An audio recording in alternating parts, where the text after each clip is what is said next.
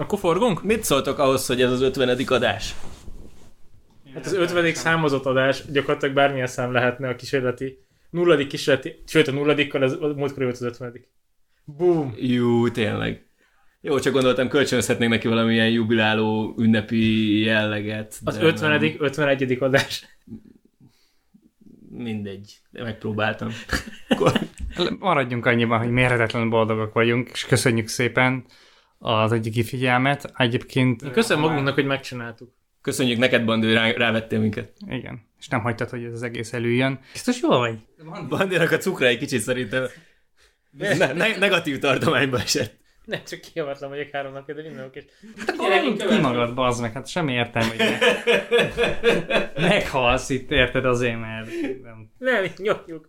Tudok beszélni, hát ez a vaj? Ja. Jövöz meg! Hát azok, hogy arra nézek is... Beszélünk kell, meg ilyen eldölt fejjel. Igen, próbálnék föntartani valami flót. Én rajta vagyok a flón fejben, tehát ne aggódj. Kívülről úgy néz ki, mint aki ingyen lefejeli. Ja, Isten. A hallgatók nem hallották, hogy így... Hát nem, de... Na, több fegyelmet kérek. Na, legyünk túl ezen már.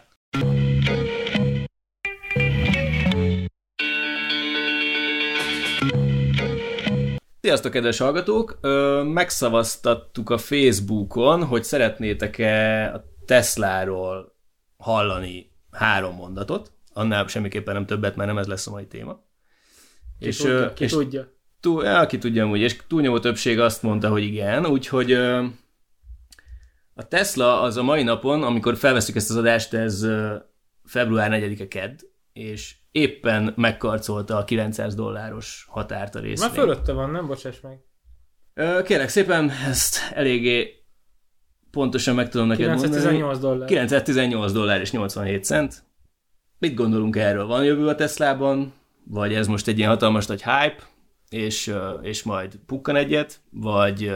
Én annyit olvastam most el, csak nagyon gyorsan a Market Watch-on, hogy egy valami híres ilyen bullish investor belejamatér akár pénzt, hogy és mennyire jó lesz, hogy majd 10 millió autót legyártanak 10 éven belül, és hogy 1 trillió...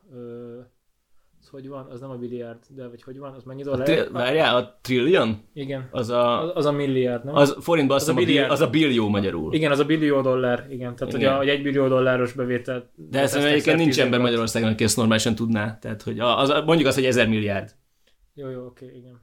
Ja, szerintem mindenképpen lesz benne egy pullback, vagy ilyen visszahúzás. Csak az a baj, hogy most már olyan magas szinteken állunk, hogy én biztos nem gondolkodnék a vásárláson, mert egy ha csak nem valamilyen ég és földindulás miatti visszaesésről van szó, akkor ez nem lesz elég. Volt most egy bejelentés ezen a héten? De ez az, hogy ez most próbáljuk meg kitalálni, mi lehet mögött, mert... Szerintem a koronavírus járvány részben lehet mögötte, mert... De most elszállásra gondolok, hogy... Igen.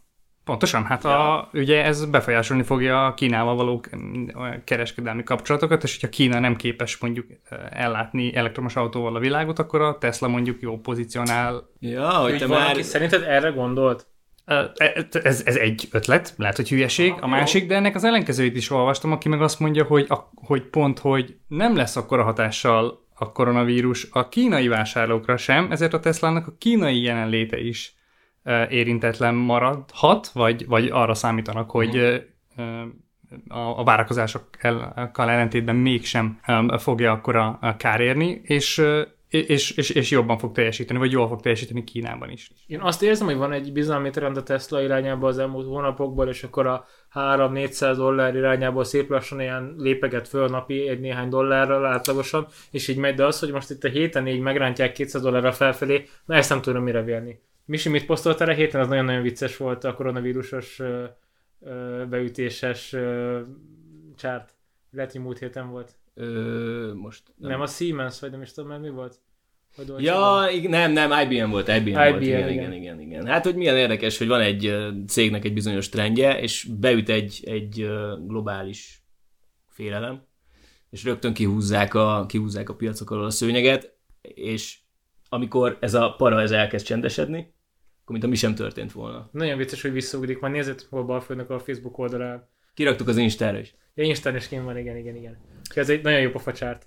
Jó, hát így, ezt nem tudom hol tenni, hogy most így csak úgy megugri $200. Ha most tehát bejelentettek volna egy szubvenciót, vagy valahol betiltják a benzines autókat, mondjuk azt mondják, hogy a, nem is tudom, komplet Kalifornia mostantól betiltja a benzines autók forgalmazását 2023-tól, akkor megértem, hogy most miért rántják meg a Teslát felfelé. De ilyenről én nem tudok, tehát értetlenül állok azok nekem ebben előtt. Az az érdekes, hogyha a Teslát, tehát hogy nekem ez abban az irányban mutat, hogy a Teslát azt igazából nem autógyártóként árazza a piac. Ja, ilyenek, ilyen vizionálás. Aha, igen, tehát hogy én arra gondolok, hogyha a Teslát mint autógyártót kezdjük el elemezni, és konkrétan a számokat nézzük meg, amiket produkál. Egyébként egy részvényre vetítve még mindig ilyen $5 körüli veszteséget termel a Tesla, és autó eladásokban, tehát hogy tényleg az átadások vagy eladott számokat nézzük, akkor sem valami vitézi.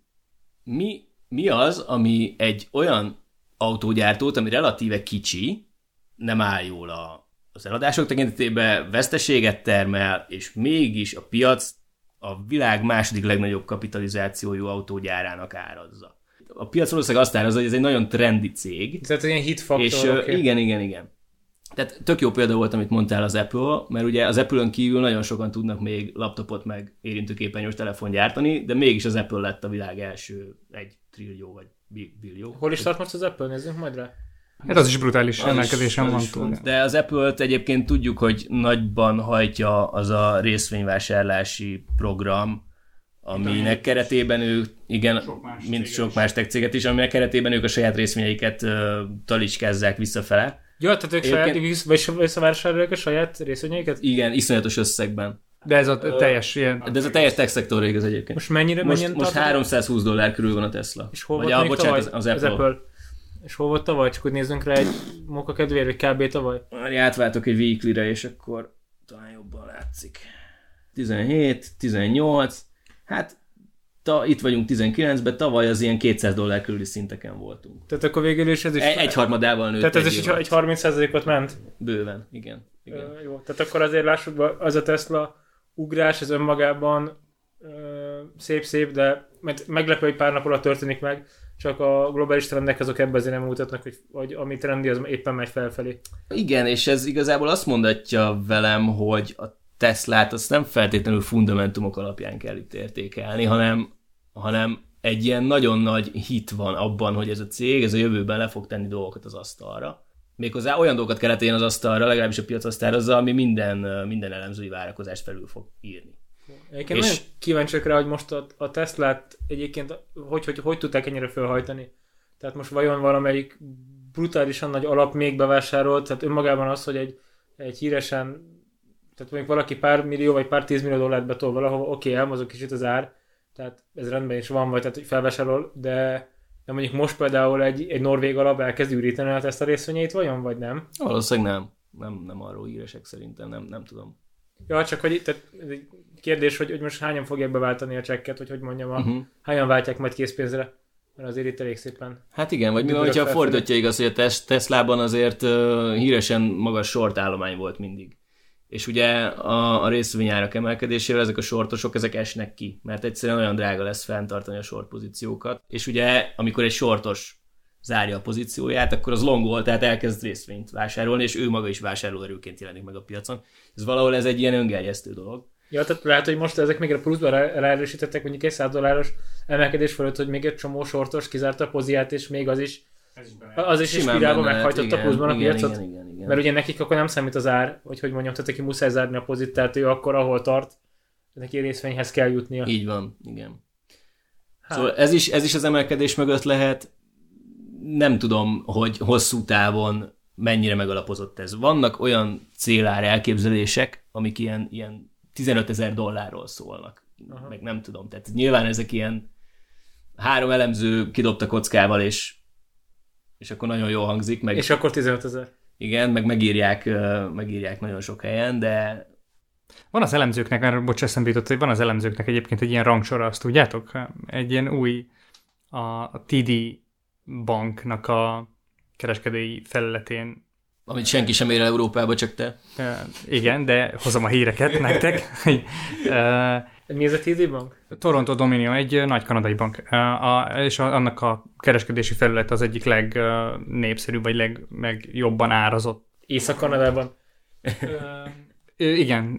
Hát úgy világszerte, csak hogy honnan tudod elérni, az kérdéses. De amit mondani akartam, hogy megjelent egy ilyen új funkció, amivel nem csak azt mutatják meg, hogy az elemzői várakozások mit, vagy melyik elemző mit adott ki, milyen információra adott ki egy adott részvénnyel kapcsolatban, hanem azt is, hogy annak az elemzőnek milyen ilyen hitelessége van. Tehát van egy ilyen ranking, most nem tudom ennek a listának a nevét, de majd megkeresem és belinkeljük az adás alá, ahol a sikerességük, vagy a döntéseik helyesség alapján ezeket az elemzőket így rangsorolják, és meg tudod nézni azt is, hogy oké, hogy ez a csávó azt mondja, hogy erősen venni kell a részvényt, de mondjuk ő a 100 000-ből a 90 000-dik, akkor tudod súlyozni az ő véleménye, hogy aránylik mondjuk ahhoz képest, aki a második helyezett, és ő meg mást mond.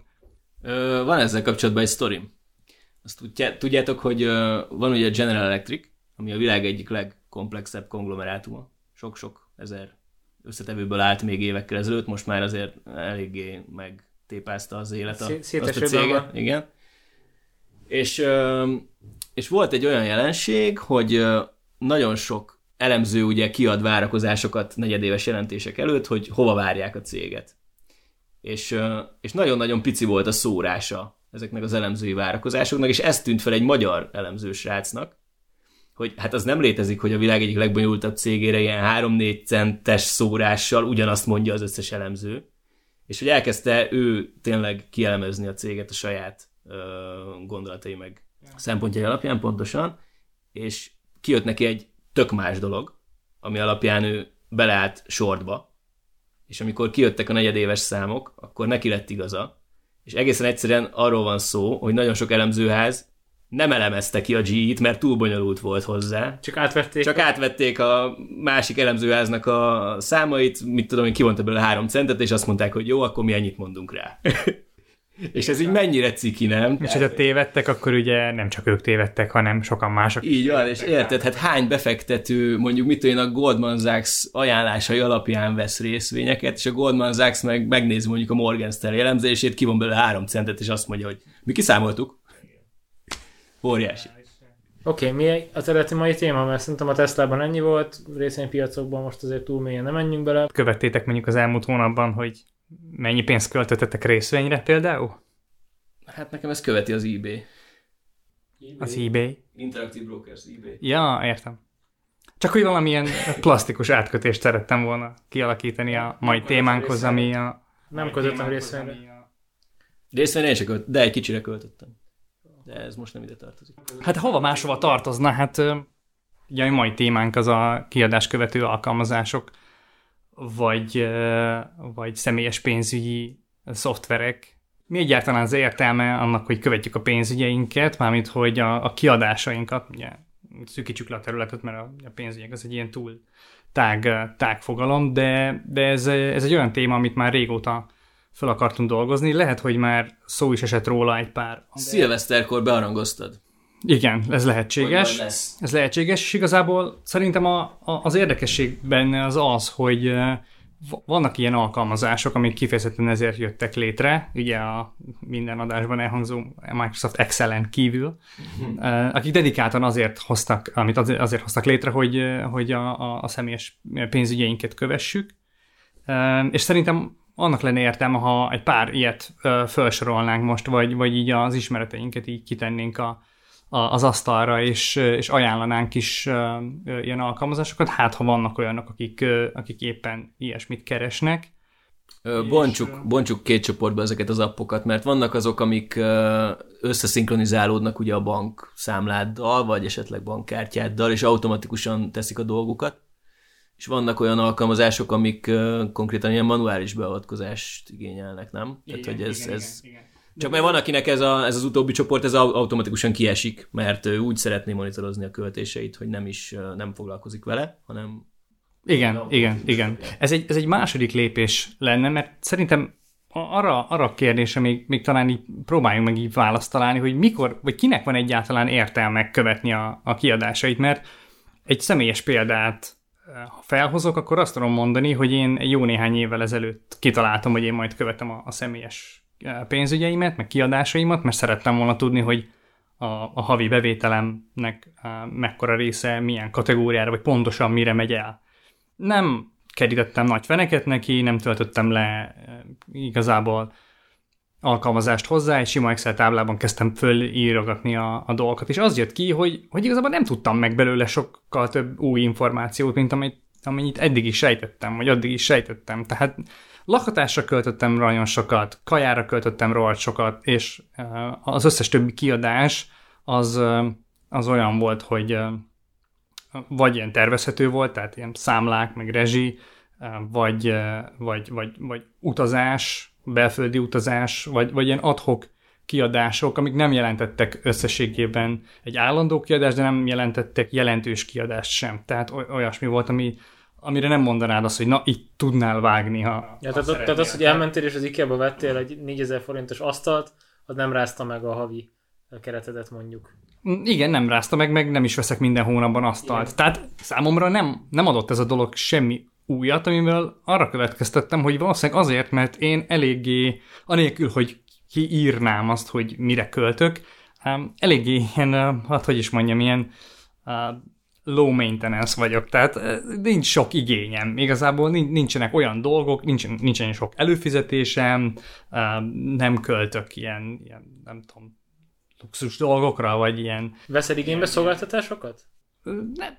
Nem nagyon, tehát ilyen különleges szó, nem tudom most pontosan mire gondolsz, de... Olyan, mint hogy jársz el hetente fodrászhoz például? Hetente nem járok fodrászhoz, havonta vagy annál is ritkábban járok fodrászhoz, nincsen edzőtermi bérletem, tehát nem tudom, nincsenek ilyen dolgok. Van azért életem, tehát, hogy de a lényeg az, hogy nem költök olyasmire, amit ne tudnék amúgy is fejben tartani. Tehát nem találtam olyan területet, ahol tudnék költséget faragni, mert így is teszek félre pénzt, nem költök semmi olyanra, amire nincsen szükségem, valamire átgondolom, hogy elköltök pénzt, akkor azt fogom elhasználni, ez a leghatékonyabb módja annak, hogy megveszek, stb.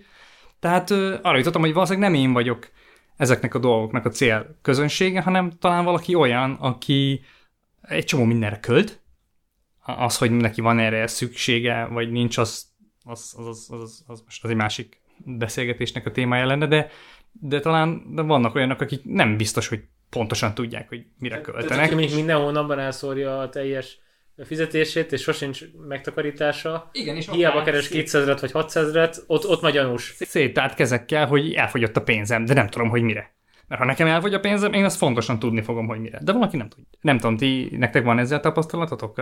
Excel-esdit csináltam még legalább 6-8 évvel ezelőtt egy kicsit, és akkor hasonlóan, hogy te mondtad, hogy igen, albérlet, kaja, valami bérlet, igen, bérletet veszünk, tehát hogy így most nem fogok megsporolni. Diákként 3200 forintot a BKV bérleten, tehát ezek nem voltak ilyen. Természetesen. Persze, de nem tudom, azt, hogy elment az ember a Sziget Fesztiválra, és ezt betervezte, és tudta, hogy elmegy, most akkor nem fogod magadtól megtagadni ezt az örömet. Tehát, hogy mondjam, ezen kívül így ugyanúgy nem volt túlzottan nagy okosság benne. Tehát, hogy így valószínűleg ez is egy sztori, hogy oké, én nem dohányzom, valószínűleg, hogyha dohányoznék, mindenféle élvezetőszerek, sok költés, sok hobbi, akkor azért itt látszódna jobban valami. Főleg az embernek sok szabad ideje van, meg ilyen nagyon-nagyon aktív, és mindenmelyik belekapdos, akkor azért nagyon sok pénzt el lehet szórni. De szerintem ez annyira nem jellemző ránk, úgyhogy... Oké, de mi van akkor azzal, aki mondjuk akarja követni a kiadásait, de azért olyan sokat nem akar vele foglalkozni. Tehát, hogy az előbb már belekezdtél ebbe a dologba, hogy két fajtája van ezeknek az alkalmazásoknak. Az egyik, ami ilyen manuális munkán alapszik. Meg ez nem csak a manuális munka, hanem az önbevallás. Ugye, mert hogy pontosan... Ez egy ilyen controlling amúgy.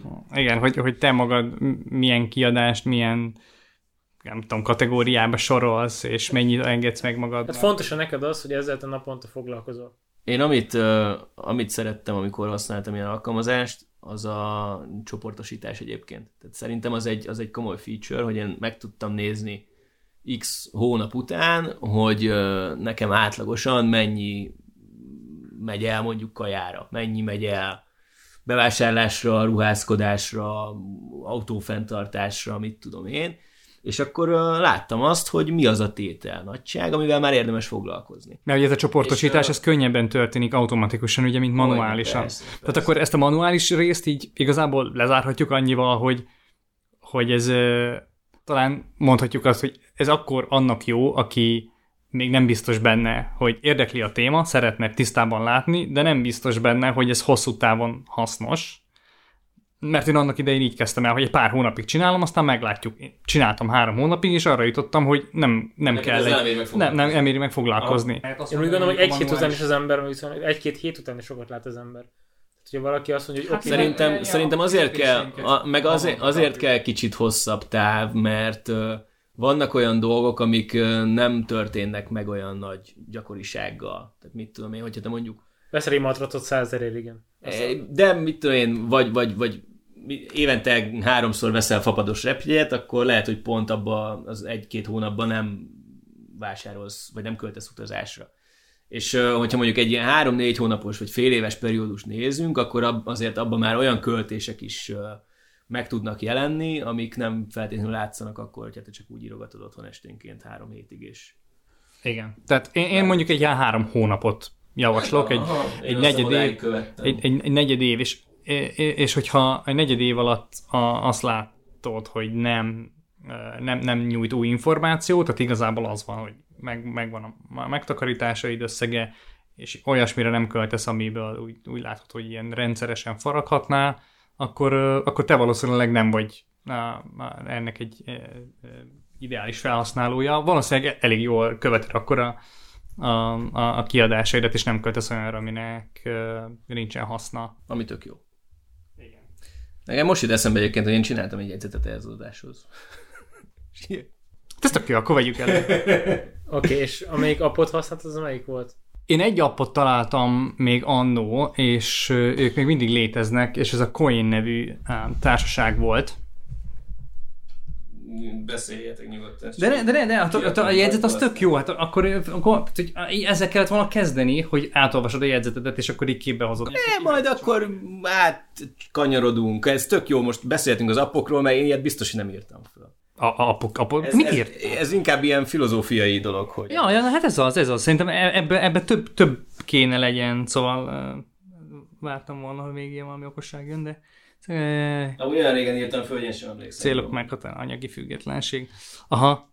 Tehát ez egy ilyen messzebb, vagy mélyebb dolog, mint a kiadás. Ez tök jó, hát ez tök jó. Mert ez szerintem is ennek van egy ilyen aspektusa, hogy egyáltalán mi a célod ezzel. Hogy mennyire akarsz aktívan foglalkozni. Mondjuk az ilyen megtakarításos rész is, ami már annyira nem foglal, ami nem tartozik ide. Kevesebb lenne a tróger, frusztráció, egészséges lenne az ország. Lennek egymás ötleteit támogató közösségek. Ezért baszok. Én már nem tudom, mire gondoltam. Ezek tök jók, csak ezek tényleg ilyen. Nagyon kicsit ilyen. De nem, erre van szükség, csak... Ők a kommunista. És milyennek az egésznek az értelme, és ez lesz a... Elveszem a jegyzetet, mert összezavar. Így van. Nekem egy appal van tapasztalatom, a Coin nevű applikációval, ami egy magyar csapat. Wow. Nagyon régi a sztori, tehát nem tudom, szerintem nem akarok ilyen számokat mondani, de biztos 6-8 éve már vannak. Uh-huh. Nem is tudok róla egyébként többet, mint hogy vannak, mert ez egy okos Excel tábla volt igazából. Ez tehát egy fuszkosor, és amikor a boltba veszel egy... Igen, de ez egy manuális adatbevitelen alapuló, önbeválláson alapuló dolog volt. A Coinba egyszerűen ilyen könnyen, meg ilyen jól kialakított interfészen keresztül tudtad követni a... De ez a mai napig így van? Mert... Hogy értél be adatot? Hát a kis kezeddel fogtad, hogy kenyér... 349 forint. Annyi a kenyér? És meg kell lébelelni még pluszban, hogy akkor az élelmiszer? Így van. Ja, értem. Van. Tehát ez tényleg jókos Excel táblát. És akkor a kategorizálást is manuálisan megoldottad. A Coinnal kapcsolatban ugye az a legizgalmasabb, legfrissebb hír, mondhatjuk így, hogy ők a Magnet bankkal vannak partner kapcsolatban, Egyébként az sem mellékes, hogy a High Ventures-től kaptak az idők során kockázatítőke befektetést is, szóval... Bocs, nem akarok félbeszakítani. Szerinted egy olyan alkalmazás, ami arról szól, hogy te beleírod, hogy hány forint a kenyér, az mire kap kockatőkét? Ez csak ilyen... Hát figyelj, szerintem a személyes pénzügyek piacán, ahogyha én egy optimista kockázati tőke befektető vagyok, akkor akár gondolkozhatok úgy is, hogy ez egy reális piac lesz, akár Magyarország viszonylatában is, ami azt jelenti, hogy lehetséges majd olyan szolgáltatásokat építeni, amik kapcsolatban vannak a te bankszámláddal, és ezen keresztül különböző ilyen kényelmi funkciókat látnak el, és ezekre ráépítve valamilyen mondjuk marketing, vagy egyéb akár nem marketing, hanem fizetős funkciókat, vagy fizetős alkalmazásokat is el lehet majd adni neked. Hallgassátok meg az ezzel kapcsolatos adásunkat, már régebben, kb. 9 hónappal ezelőtt beszélgethettünk erről. PSD2, azonnali... Ja igen, hogy mi az a PSD2, meg a fizetés. Igen, de röviden összefoglalva arról van szó, hogy ez egy Európai Uniós szabályozás, ami arra kötelezi a bankokat, hogy nyissanak egy úgynevezett API-t, tehát egy ilyen programmatikus felületet külső harmadik fél szolgáltatók számára, tipikusan ugye szoftverfejlesztők számára, az ügyfelek fiókjaihoz, ami nem azt jelenti, hogy innentől kezdve bármelyik garázscég, vagy kispista harmadik osztályos informatika tanuló bele tud majd nyúlni a te bankszámládba, hanem egyszerűen az, hogy lehetséges lesz majd olyan digitális szolgáltatásokat építeni, amik valamilyen módon kapcsolatban vannak a te folyószámláddal, és nem azt jelenti, hogy az app fejlesztő fog majd pénzt utalgatni a te jóváhagyásod meg tudtad nélkül a számládról, hanem egyszerűen te ebben a harmadik félnek a szoftverében tudsz majd megbízást adni, ami a bankodon keresztül átmegy, és úgy küld pénzt, vagy fogad pénzt, vagy kér pénzt, vagy ilyesmi. Így van, ha pedig nem tetszik az egész, akkor le lehet tiltani. Igen. De ez egy kulturális kérdés is, hogy most ma még ott tartunk, hogy aki ezt meghallja, akkor egyből rohan letiltani, anélkül, hogy tudná, hogy ez az egész egyáltalán hogy működik, meg milyen kockázatai, meg milyen előnyei vannak. Szerintem a balfülhallgatók nem. Hát én nagyon bízok benne, hogy a balfülhallgatók nem. A kiszámoló blognak az olvasói, akikről én azt gondolom, hogy egy a személyes pénzügyekben, vagy általában a pénzügyek tekintetében egy edukált és nyílt szemléletű réteg. Rengeteg olyan kommentet olvastam, hogy hát ő, hogy mi az, hogy meg se kérdezt, mi az, hogy ez alapbeállításként be van kapcsolva, és a bank erről, hogy létezik, hogy nem kérdezte meg őket, és hol van ez a beállítás, és egymásnak osztják meg az infót, hogy kell a netbankon ezt kikapcsolni, és köszöngetik meg, hogy jaj, de jó, hogy megosztottad, hogy kell ezt kikapcsolni. Tehát még el se kezdődött az innováció, Magyarországon már becsaptuk az ajtót. Hát az a 14 ember becsapta. Jó, persze, nem vonok le messze menő következtetéseket, csak ezt rossz volt olvasni. A többség nem tud belépni a netbankjába. És egy jelentős százalékra pedig nincs. Hát figyelj, megfogod a kis kártyát, és havonta a fizetéskor odamész, és felveszed a teljes fizetés KP-ban. Kicsit elkanyarodtunk, tehát hogy a PSD2 az ezért fontos, és a Magnet és a Coinnek a kapcsolata, mert amikor még ez nem létezett, ők már akkor is partner kapcsolatban voltak, és egymással ugye így szövetkezve a Magnet egy saját apit nyitott a Coin felé, aminek az lett volna a célja, vagy az a célja, hogy megelőzzék azt, hogy a Coinba te manuálisan kelljen bevigyed az adatokat, hanem a magnetes folyószámláddal összekötve bármi, amit a magnetes kártyáddal tranzaktálsz ugye a folyószámlán keresztül, az automatikusan szinkronizálódna az abba, kategorizálással, összegekkel, egyenleggel együtt, és akkor megoldaná ezt az egészet digitálisan. A Magnet ugye ezt az egész feladatot így úgymond outsourcolhatná a Coinnak, aki meg hozzáfér elvileg ennek a kapcsolatnak a jó voltából a Magnet ügyfélköréhez. Na, és ez így tök jó hangzik, csak ha mondjuk elmész a Play Store-on a kommentekhez, akkor így az látszik, hogy így ennek így sok gyakorlati megvalósulása még nem még nincsen. Mi is beszéltünk egy hallgatónkkal, aki megírta nekünk azt, hogy ő kipróbálta, összekötötte a mágneses számláját a coinnal, és így hát elég nehézkes volt az együttműködés, olyanokat írt. Volt, amit duplán szinkronizált le, volt, amit nem szinkronizált le, kaotikus volt a helyzet. Tehát, tehát hogy ez tök jó, meg mi itt optimisták szoktunk lenni, meg ilyen innovációpártiak vagyunk, meg minden, csak bennem az a kérdés merül fel, hogyha volt két szolgáltató, két fejlesztő csapat, akik a saját elhatározásukból, nincsen semmilyen jogi vagy szabályozói kényszer, tehát saját elhatározásukból döntöttek úgy, hogy együttműködnek, és ők sem tudták ezt, nem tudom mióta próbálkoznak ezzel, szerintem nem egy-két hónapos ez a történet, megoldani azt, hogy ez a dolog úgy informatikailag működjön, mert biztos vagyok benne, hogy a Coin nagyon szép alkalmazásokat tud gyártani, és hogy a kezelhetősége a szuper, de hogy a backendje a dolgoknak nem tudott ennyi idő alatt olyan szintre fejlődni, hogy ilyen bődületes hibák ne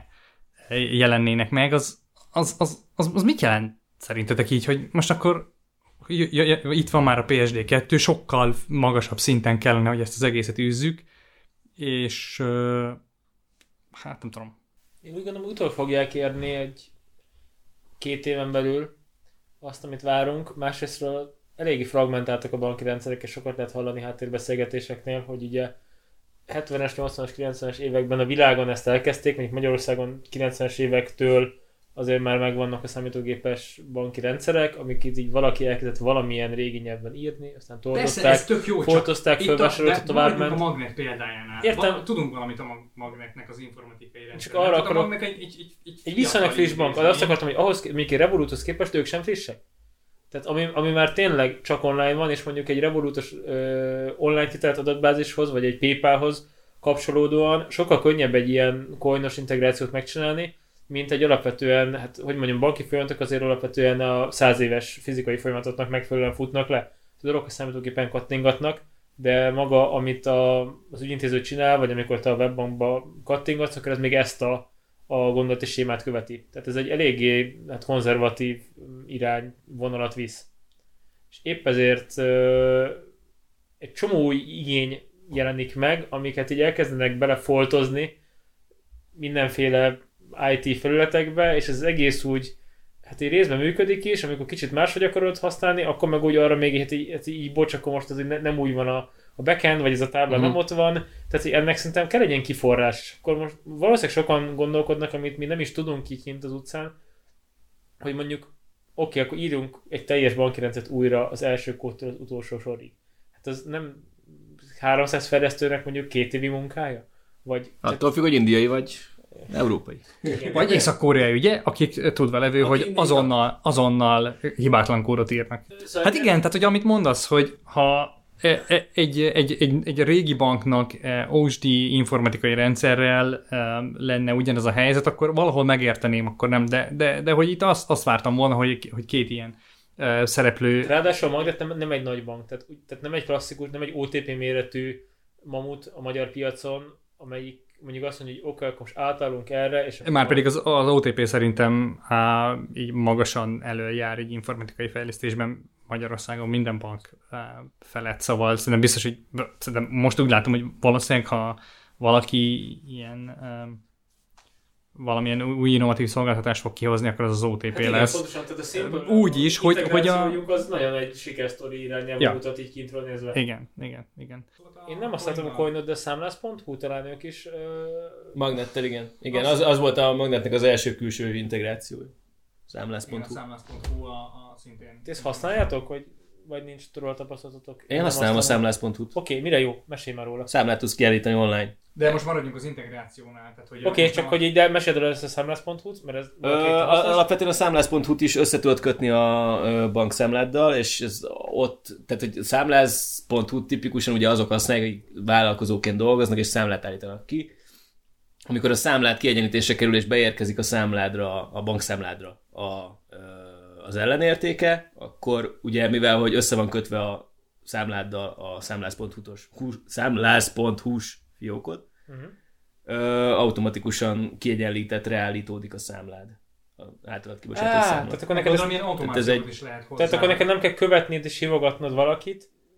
Praktikus, tehát hogy mondjam... Hát ha nem fizet, akkor kell. Tehát akkor kell, azt nem csinálja meg, érted? De hogy alapjáraton te akkor kijelöltesz egy számlát, azt átküldöd PDF-ben, e-mailen valakinek? Aha, igen, így van. Okay. Sőt, igazából a felületen megadhatod, hogy...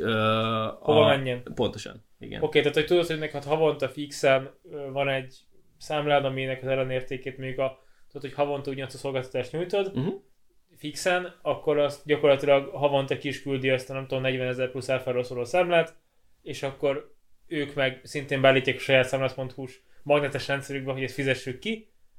De ha beérkezik a számla, és a köz oda-vissza pattog, és adultam. Ezt akarom mondani, hogy ez már nagyon régen nem csak a magnettel működik. Tehát ez Magyarország összes bankjával össze vannak integrálva, mióta van ez a PSD2. Szóval oké, a Magnet volt az első, akik partner kapcsolatra léptek velük, de ez még szerintem 2 éves történet, vagy lehet, hogy még több, lehet, hogy 3-4 éves történet már. Bocsáss meg, csak még visszaszámlákhoz. Fizikai aláírt számlát nem is kell küldnöd? Nem kell. Ezek digitálisan aláírt számlák, és ez abszolút elfogadja a NAV, ez teljesen legitim. Tök jó. Így van. Hát ez ennek az egésznek a célja, hogy ugye azért számlázunk online, hogy ne kelljen papírozni. Mondjuk ettől még, tehát ugye az elektronikus számlát az elektronikusan kiállított papírszámlától válasszuk el, tehát hogy számlázhatsz papír alapon, amit digitálisan kiállítasz, de azt ki kell nyomtatnod, az elektronikusan nem elfogadható, csak ha kinyomtattad. És a másik verzió meg az elektronikusan is elfogadott számla, ami ugye a nevében is adódóan elektronikusan is tudsz küldözgetni, és azt nem kell kinyomtatni, az elektronikusan is számlának minősül. Na mindegy, szerintem ezek nem jelentenek korlátot, a számlász.hu-nál is be tudod állítani ugyanazt az automatizációt, hogy küldje akkor ki fizikailag, tehát a postán, vagy ilyesmi. Oké, tudunk még olyan appot, ami így PSD2 talaján kapcsolódik bankrendszereknek az API-jához, az interfészeihez? Van egy Wise nevű csapat, ők is elég... De ezt csinálják, mint a Coin kb, nem? Igen. Igen, de amit neked van több tapasztalatod, vagy... Igen, én a Wise-t használtam emlékeim szerint 3 vagy 4 hónapon keresztül, és alapvetően egy pozitív élmény volt, tehát kezdjük onnan, hogy akinek fontos az a fajta ügyfélélmény, hogy az alkalmazás az legyen intuitív, meg legyen szép, azt például megkaptam tőle. Amikor leszinkronizáltam a tranzakcióimat, akkor nagyon szép csártokat rajzolt, trendeket rajzolt, bekategorizálta aránylag okosan a költéseimet, ami egy ilyen pluszpont volt, hogy meg lehetett tanítani, hogyha mit tudom, én vásároltam a Tesco-ba, akkor azt ne az élelmiszerhez írja, hanem mondjuk egyéb kiadásokba sorolja be, meg ilyenek. És utána legközelebb tényleg úgy csinálta. Tehát, hogy ezek nekem nagyon, nagyon szimpatikus feature-ök voltak.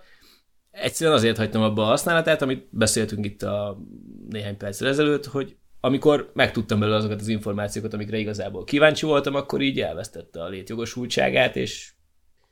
És egyébként technikailag így rendben volt? Tehát, hogy nem voltak benne... Emlékeim szerint voltak nekem is olyan problémáim, hogy duplikáltak tranzakciókat, meg nem jelent meg minden pontosan úgy, ahogy akartam, de elenyésző volt. Tehát ezek, mit tudom én, 100 tételből 2.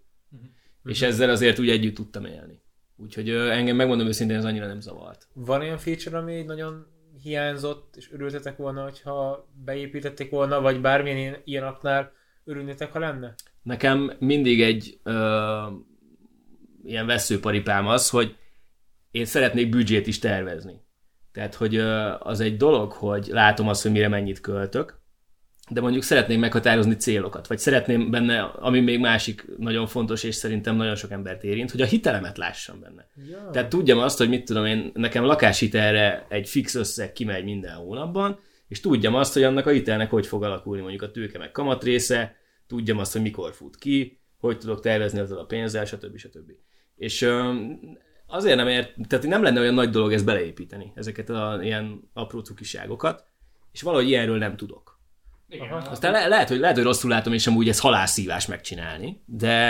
Ez nem maga a büdzsétervezés része, az egyszerű is lehetne, hiszen ha tudod, hogy mennyi összeg fog bejönni, akkor azt úgy ugyanúgy, ahogy visszafele is tudod kategorizálni, előrefele is tudnál prediktálni. Tehát mondjuk jön egy push-up noti, hogyha ruhára a büdzsédnek több mint a 75%-et elköltötted? Nem ilyesmire gondolok, mert amiről te beszélsz, az inkább ilyen controlling. Igen, ez kicsit controllingos, csak hát, de bocsánat maguk, hogy érted a büdzsétervezés? Ne, arra gondolok, hogy mit tudom én, minden hónapban jön x darab bevétel, vagy x forint bevételem, abból ugye egy x százalékot automatikusan megtakarításként elteszek, és a maradék részből mondjuk ott teszem azt. Igen, és így van, és hogyha mondjuk van egy olyan targetem, hogy én szeretnék évente egyszer elmenni síelni, meg kétszer nyaralni, akkor annak meg tudok határozni egy célt, hogy... Úgy kicsit hogy, ilyen zsebeket jelölsz ki, ahova az így akár... Kvázi, igen, és akkor megmondja nekem az alkalmazás, hogy figyelj, a targetedet, hogyha februárra el akarod érni, aminek egy ekkora meghatározott összege van, akkor ahhoz havonta X összeget kell. Értem, tehát te ebben a hónapban most 13.000 forintot tettél félre, ügyes vagy, mert 11.000 volt a targeted, és akkor plusz 2.000-be vagy, és akkor most így, nem tudom, ilyesmi, 17 nappal hamarabb gyűlik össze a pénzed. Ahogy mondod, igen. Tehát például ilyen feature-öket tök jó lenne beépíteni, vagy teszem azt, autóra gyűjt valaki, vagy teszem azt, mit tudom én. És akkor tudod, ezek ilyen, ugye ahogy zajlik az élet, van az embernek egy csomó ilyen tervezett jövőbeni kiadása, amire tök jó, hogyha úgy tud készülni, hogy nem a egyéb célra félretett megtakarításához kell hozzányúlni, hanem külön céltartalékot tud képezni, mondjuk egy autóvásárlásra. Én arra leszek kíváncsi, hogy mikor jutunk el oda, hogy tényleg jó integrált rendszerek lesznek, ahol szinte mindent lehet majd látni egy helyen, és nem kell mindenre 48 milliárd appot nézni most, csak belegondolsz, hogy az állampapírodat nézed egy appon, webkincstáron, nézed a bankszámládat, nézed a költéseidet, nézed a büdzsétervezésedet, nézed a hiteledet, nézed a revolútodat, tehát hogy mi az ilyen tök szépen hangzik, hogy hú, és PSD2 és forradalom, de igazából annyira sok és szerteágazó irány jött. Mivel, hogy az egyes pénzügyi szolgáltatások is versenyeznek egymással, és nem céluk az, hogy tehát ők nem feltétlenül akarnak integrálódni. És jönnek azok az appok, amik meg igazából nem nyújtanak szolgáltatást, csak integrációt nyújtanak. Viszont ebből is van egy csomó, és ők is versenyeznek egymással. Úgyhogy olyan világ valószínűleg soha nem lesz, hogy lesz egy központi hely, és te ott mindent látsz. És ahol végre így egy helyen meg tudod nézni egyszerre minden 8 dolgot, és ne kell 8 appot letölteni. Igen, hát most csak az utóbbi, mit tudom én, 2-3 évben hány olyan cég jelent meg a piacon, akik semmit sem csinál, csak adnak neked egy bankkártyát. Aztán, hogy ezt a bankkártyát, és akkor mindenhol az volt a nagy feature, hogy ez már az Apple Pay-jel is működik, ami amúgy nem tudom miért jó és kinek. Igen, az Apple Pay miért akkor a nagy dolog? Én Magyarországon nem tudom. Úgy szóval, tehát mint a Simple-el működik is. Nem tudom, de nem én vagyok. Ez én kényelmi. De nem én, ezt akartam mondani, hogy valószínűleg nem én vagyok, aki ezt a kérdést meg tudja válaszolni, mert én igazából azt a részt sem értem, hogy miért akarna bárki mobiltelefonnal fizetni akár. De a mobiltelefon az még egy dolog. Én is fizettem mobillal, kényelmes cucc, tök jó.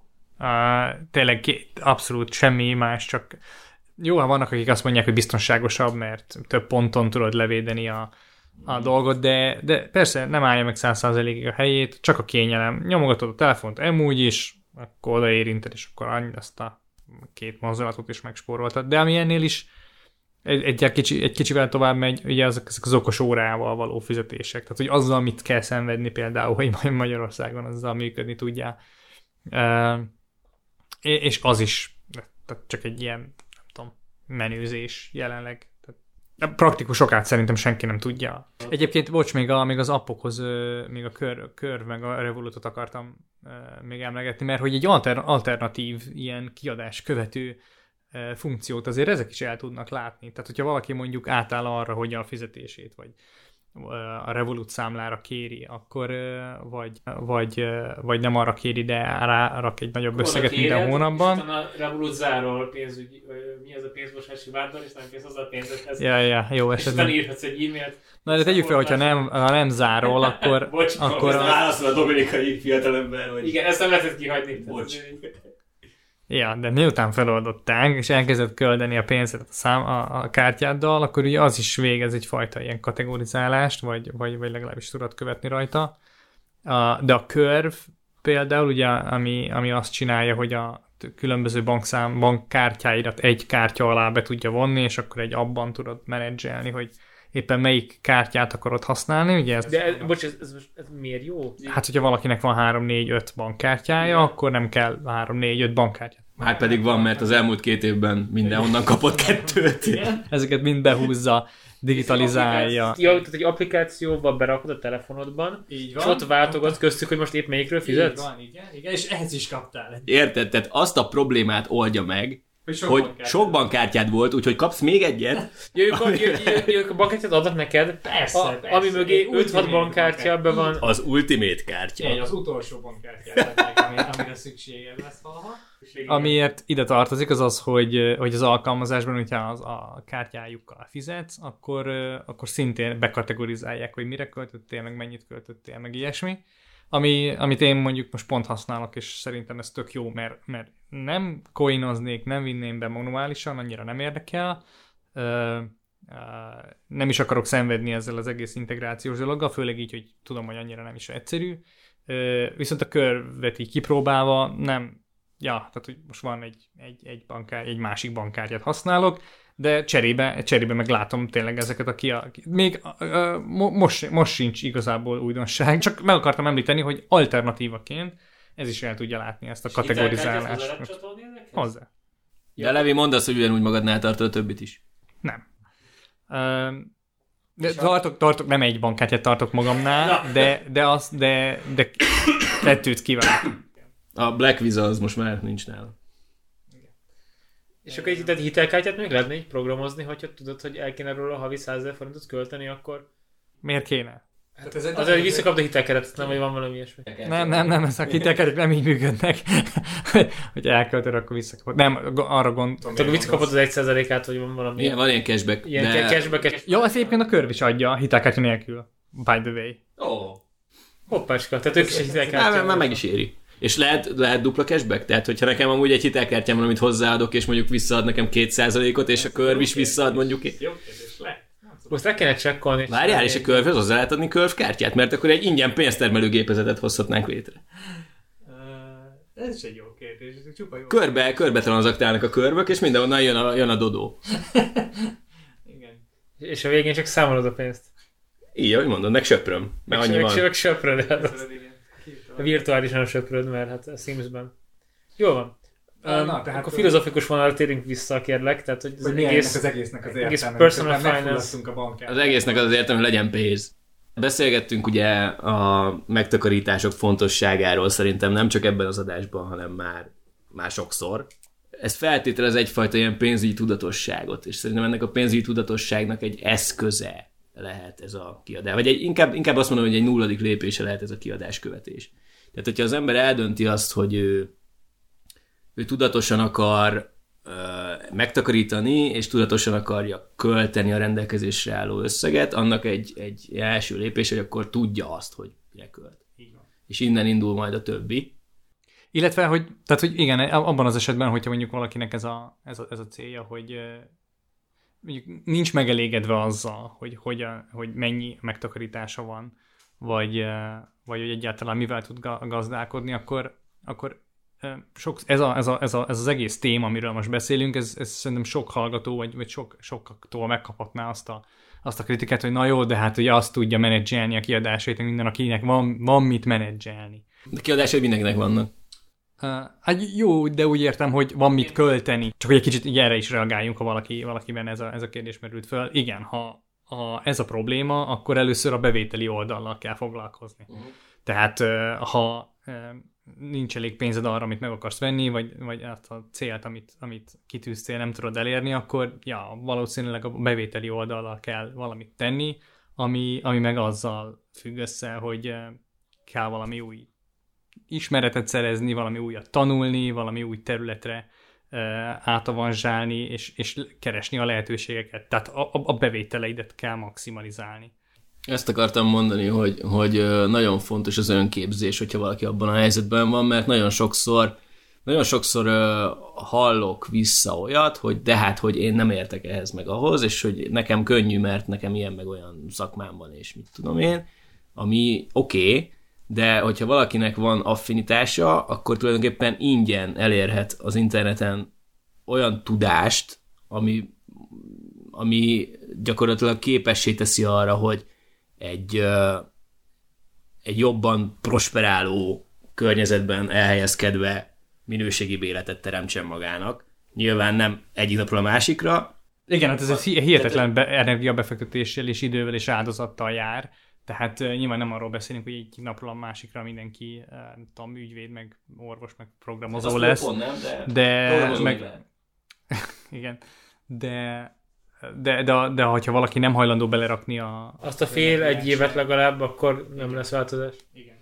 Hallgassátok meg a 2 adással ezelőtti epizódunkat, ahol egy cloud architekt srác saját példáján, már nem úgy saját példáján, hogy vele történt, de hogy tud a személyes ismeretségében olyan embert, aki gyakorlatilag nulla végzettséggel indult el IT vonalon, az Amazonon elérhető, meg Udemy-n elérhető kurzusok alapján, és most cloudos IT-sként dolgozik. Igen.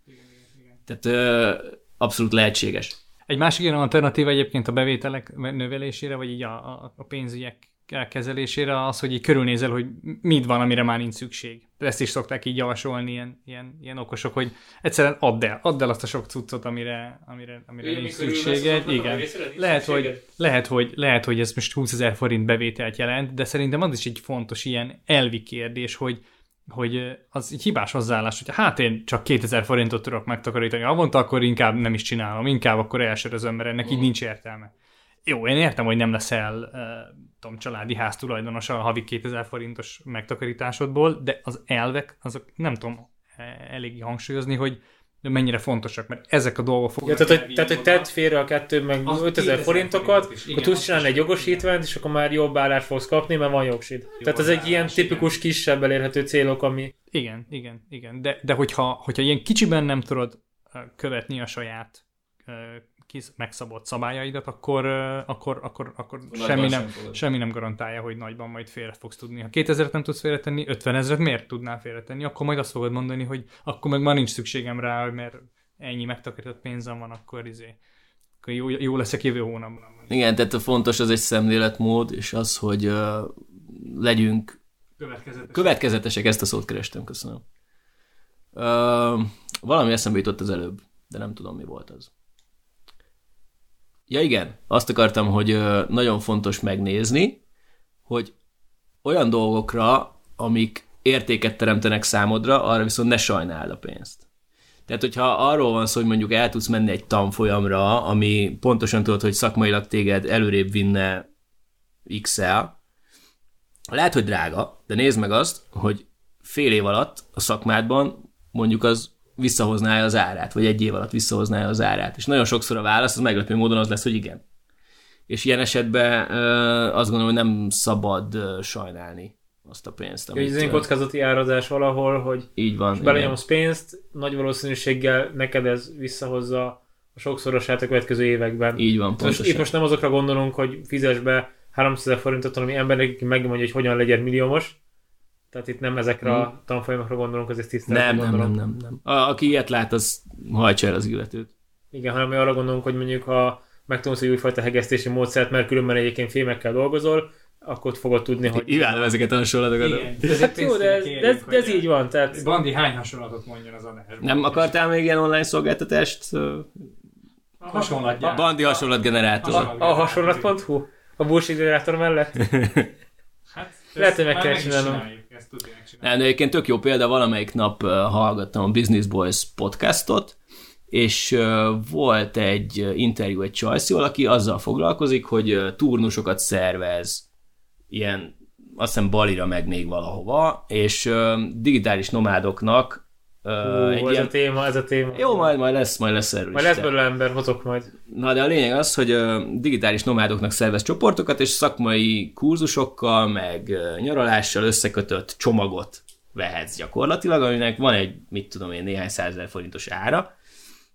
Nem emlékszem pontosan, de hogyha valaki akarja, akkor majd belinkelem az adás alá, és megnézheti. De a lényeg az, hogy ez egy drága dolog. Viszont elmész egy olyan helyre, és nem az a lényeg, hogy most ott vagy egy trópusi szigeten, hanem az a lényeg, hogy körbe vagy véve 15-20-30 olyan emberrel, akik abszolút inspirálni fognak téged, és olyan kapcsolati tőkére tehetsz akár szert, meg olyan szakmai ismeretekre tehetsz akár szert abban a 2 hétben, amiből el sem tudod előre képzelni, hogy mennyi mindent kaphatsz vissza utána hosszú távon. Ja, értem, tehát, hogy maga a trópussziget csak az ilyen figyelemfelkeltő, mert igazán... Persze, az a marketing része. Igen, mert igazán Máté Szalkár is le lehetne menni, és akkor... Lehet, csak... Összezártnak 15 okos embert, akkor valószínűleg csinálnak valami jót. Így van, csak tipikusan nem Máté Szalkárra fog menni ez a csapat. Hanem a Bali, menjünk le, a délután szörfözés, meg ilyen esős évszak, ivartanyatott kutyák, és nem tudom micsoda.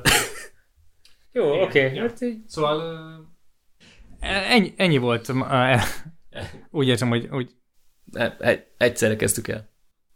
Csak annyit akartam mondani, hogy ez a mai adás egy kicsit lehet, hogy megmondósra sikerült. Nem volt teljesen. Nem állt szándékunkban kioktatni egyetlen kedves hallgatót se. Jó szándékkal álltunk az egész. Ja, elmondtuk a saját véleményünket erről arról, és mindenki tegye, ahova akarja. Jaj, nagyon fontos viszont. Nagyon fontos. Bejelenteni valónk van. Mi a múltkori online játék. Yeah. Igen, tök jó fejek voltatok, játszottatok az első, de nem utolsó Instagramos játékunkon. A nyerteseknek ezúton is köszönjük a részvételt. Hát mindenki nyert, aki részt vett. Mindenképpen köszönünk mindenkinek mindent, már fölvettük velük a kapcsolatot, nem sokára a csomagot is útnak eresztjük, úgyhogy már nem kell sokat várni. Kövessétek az Instagram oldalunkat, meg Facebookot, küldjetek e-mailt, az Anchoron, YouTube-on is fönn vagyunk, de nem tudom minek. De az tök jó lesz. Ti, kedves hallgatók, akik most hallotok minket, nektek mindegy, mert már hallgattok. A YouTube az arra való, hogy aki még nem ismer minket, és a YouTube-on talál meg, az majd onnan jól idejön, de ott is ott vagyunk, ja. Az Anchoron pedig hangüzenetet küldhettek, nem szoktatok, de tök jó lenne, ha egyszer küldeni. Sosem vagy el minket a remény. Ja, tök jó lenne. Isten bizony, ha bejátszuk, ha küldetök, akkor berakjuk az adásba. Bármit. Nem bármit, de nem bármit. Okosan, csak okosan. Gyávák vagytok, az a baj. Viszont az tök inspiratív üzeneteket szoktunk kapni időnként, úgyhogy ezzel ne hagyjatok föl, és ha bárkinek van bármilyen inspiratív kérdésre vagy üzenete, akkor azt csak nyugodtan, tehát szerintetek felfelé fog elmenni a Tesla típusú kérdésektől egészen ilyen, hogy mondjam, filozofikus témákig is jönnek néha hozzászólások, akár privát üzenetben, úgyhogy ezt nyugodtan dobáljátok át Facebookon, vagy Instagramon. Ahol jól esik. Köszönjük szépen a figyelmeteket, köszönjük szépen az Audiotechnikának a támogatást, és találkozunk legközelebb az éterben. Sziasztok! Éter?